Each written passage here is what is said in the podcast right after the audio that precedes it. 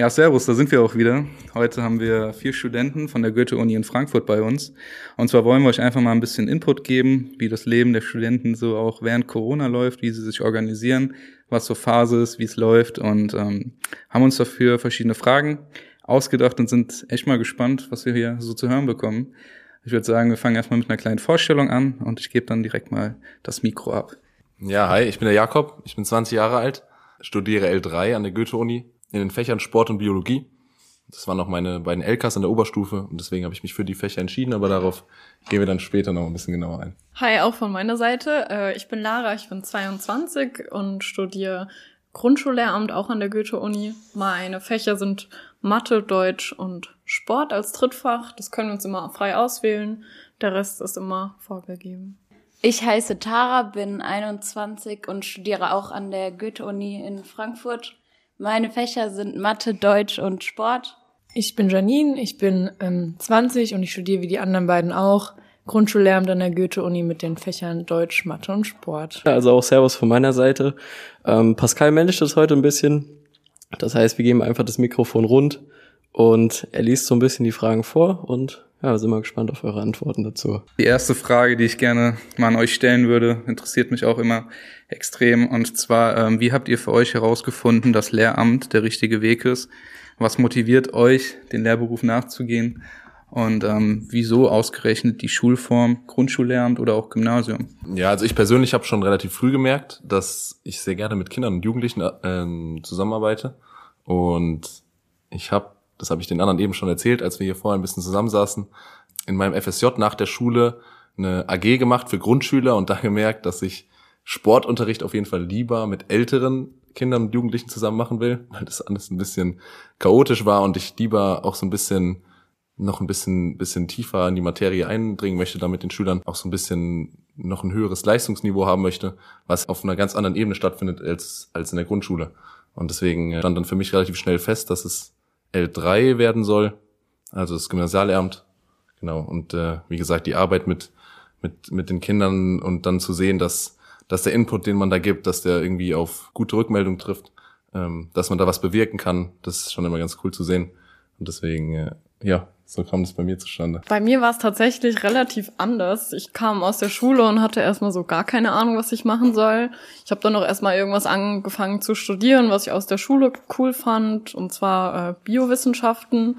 Hab dann aber relativ schnell gemerkt, dass es doch nicht so ganz meins ist und dachte, ich gönn mir jetzt erstmal eine Pause und gehe noch mal ein bisschen ins Ausland. Hab dann da in Hotels gearbeitet und zwar in der Kinderbetreuung, wo ich so ein bisschen in diese Schiene gerutscht bin.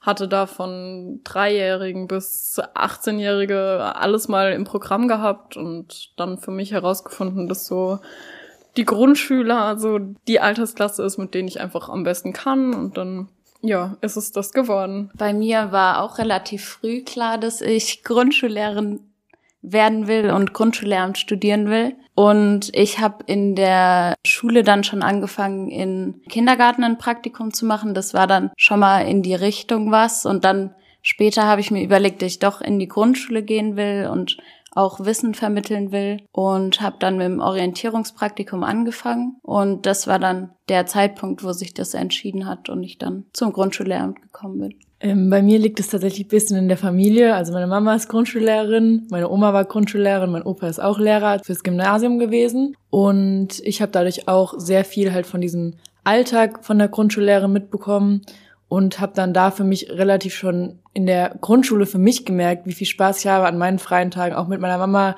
mitzugehen und eben dann nicht als Schüler da zu sein, sondern so als kleine Lehrperson, sage ich mal.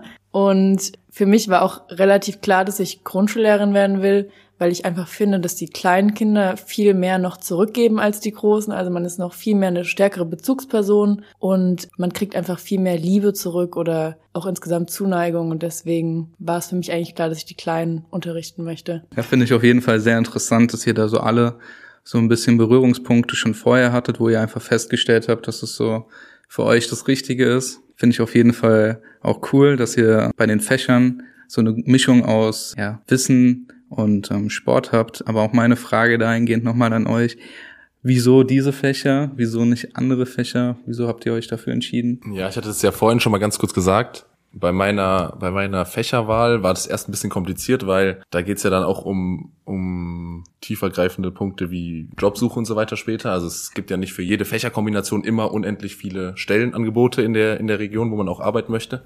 Also gab es manche, die ich kenne, die dann sehr viel darauf geachtet haben. Für mich stand immer fest, dass ich was machen will, an dem ich selber Spaß habe, weil wenn man 30, 40 Jahre dann in dem Beruf arbeitet und äh, jeden Tag damit konfrontiert ist oder das anderen Menschen vermitteln möchte, dann macht es keinen Sinn, wenn man selber überhaupt keinen Spaß dran hat oder sich dazu zwingen muss. Weil wir hatten alle Lehrer, die, wo man denen angemerkt hat, dass sie es nicht machen, weil sie es gerne machen. Genau, und deswegen habe ich dann Fächer gewählt. Sport stand schon relativ früh fest, weil ich da auch einen Leistungskurs in der Oberstufe hatte, genauso wie in Bio. Und das war dann, war dann so das zweite Fach, was mir Spaß gemacht hat. Das hat auch gut zusammengepasst. Die Fächer ergänzen sich ganz gut. Und jetzt habe ich angefangen, das zu studieren. Ja, also ich, äh, ich habe dann Fächer gewählt, ähm, an denen ich Spaß hatte oder wo ich wusste, dass ich Spaß dran hatte, habe die gewählt und bin bisher auch sehr zufrieden mit meiner Wahl. Genau, die ersten drei Semester sind jetzt rum. Ich war jetzt auch ein Semester lang in der Schule. Da konnte ich das schon ein bisschen ausprobieren. Das ist so ein Pilotprojekt, was wir bei uns haben, dass wir da 15 Wochen am Stück in der Schule eingesetzt werden. Und da habe ich auch gemerkt, dass es, also hat mich in meiner Wahl bestärkt. Ich versuche mal für uns Grundschullehrer Rinnen zu sprechen. Bei uns in Hessen ist es so, dass man Deutsch und Mathe verpflichtend äh, als Fächer hat und dann ein Drittfach wählt. Wir haben alle Sport und zumindest bei mir ist es so, dass ich Sport gewählt habe, weil ich finde, dass das ein total wichtiges Fach ist als Ausgleich für die Kleinen und auch für mich irgendwie mal aus dem Alltag rauskommen vom Unterricht in der Klasse und irgendwie vorne stehen und zu unterrichten. Und vielleicht wäre Deutsch und Mathe nicht unsere Erstwahl sonst gewesen, wenn man sich das aussuchen dürfte. Aber im Endeffekt ist es doch ganz sinnvoll, wenn man irgendwie als Grundschullehrerin ja auch einer Klasse zugeordnet ist, wo man irgendwie fast jedes Fach unterrichtet und das nun mal irgendwie eine der wichtigsten Fächern sind. Also ich habe jetzt schon mitbekommen, dass der eine oder andere von euch auch schon aktiv an der Schule arbeitet, als Vertretungslehrer zum Beispiel. Meine Frage an euch, wie werdet ihr da eingesetzt? Wie werdet ihr da behandelt? Wie ist die Bezahlung? Genau, ich arbeite als Vertretungslehrkraft an zwei Schulen. Also ich bin an zwei Schulen eingeschrieben und die schreiben mir dann immer über WhatsApp oder rufen mich an, wenn sie gerade Lehrermangel haben oder jemand kurzfristig ausfällt. Also das kann eine Woche vorher sein, am Tag vorher oder auch direkt morgens um 6 Uhr. ähm, und dann wird man halt gefragt, ob man spontan kann und wird da eigentlich in jedem Fach eingesetzt. Also außer Schwimmen, wofür man Rettungsschwimmer braucht, kann man eigentlich jedes Fach übernehmen. Und man bekommt am Anfang 15 Euro pro Stunde und nachdem man das erste Praktikum gemacht hat, bekommt man 20 Euro pro 45 Minuten. Vielleicht kann man dazu noch was sagen. Und zwar ist es auch oft so, dass viele denken, dass man da so den Lehreralltag ein bisschen mitbekommt. Ich bin auch an der Schule eingesetzt, an einem neuen Gymnasium in Frankfurt dass es nichts damit zu tun hat, was man später als, als Lehrer macht eigentlich. Also man kann so ein bisschen, man kann so ein bisschen üben, wie man, also das kann ich jetzt für, fürs Gymnasium kann ich sprechen, man kann so ein bisschen üben, vor einer Klasse zu stehen und so ein bisschen die, so ein bisschen Selbstbewusstsein aufbauen, wenn es wenn es darum geht, irgendwie in einer Lerngruppe zumindest mal zu sagen, was sie zu tun hat oder zu schauen, dass da irgendwie alles, nicht alles drunter und drüber läuft, aber da ist keine Unterrichtsplanung dabei, also man kriegt meistens Aufgaben, äh, die die Schüler bearbeiten sollen oder ähm, soll Sachen nachbesprechen, die gemacht worden sind. Aber die Schüler wissen, dass du eine Vertretungskraft bist und du hast eigentlich nur die Aufgabe zu schauen, dass die während dieser Unterrichtsstunde irgendwas Produktives machen. Deswegen kommt es nicht wirklich an das ran, was, was da später Inhalt des Berufs ist. Aber um einfach mal so ein bisschen das Gefühl dafür zu bekommen, wie das ist, vor so einer Lerngruppe zu stehen, ist das, denke ich, ganz cool.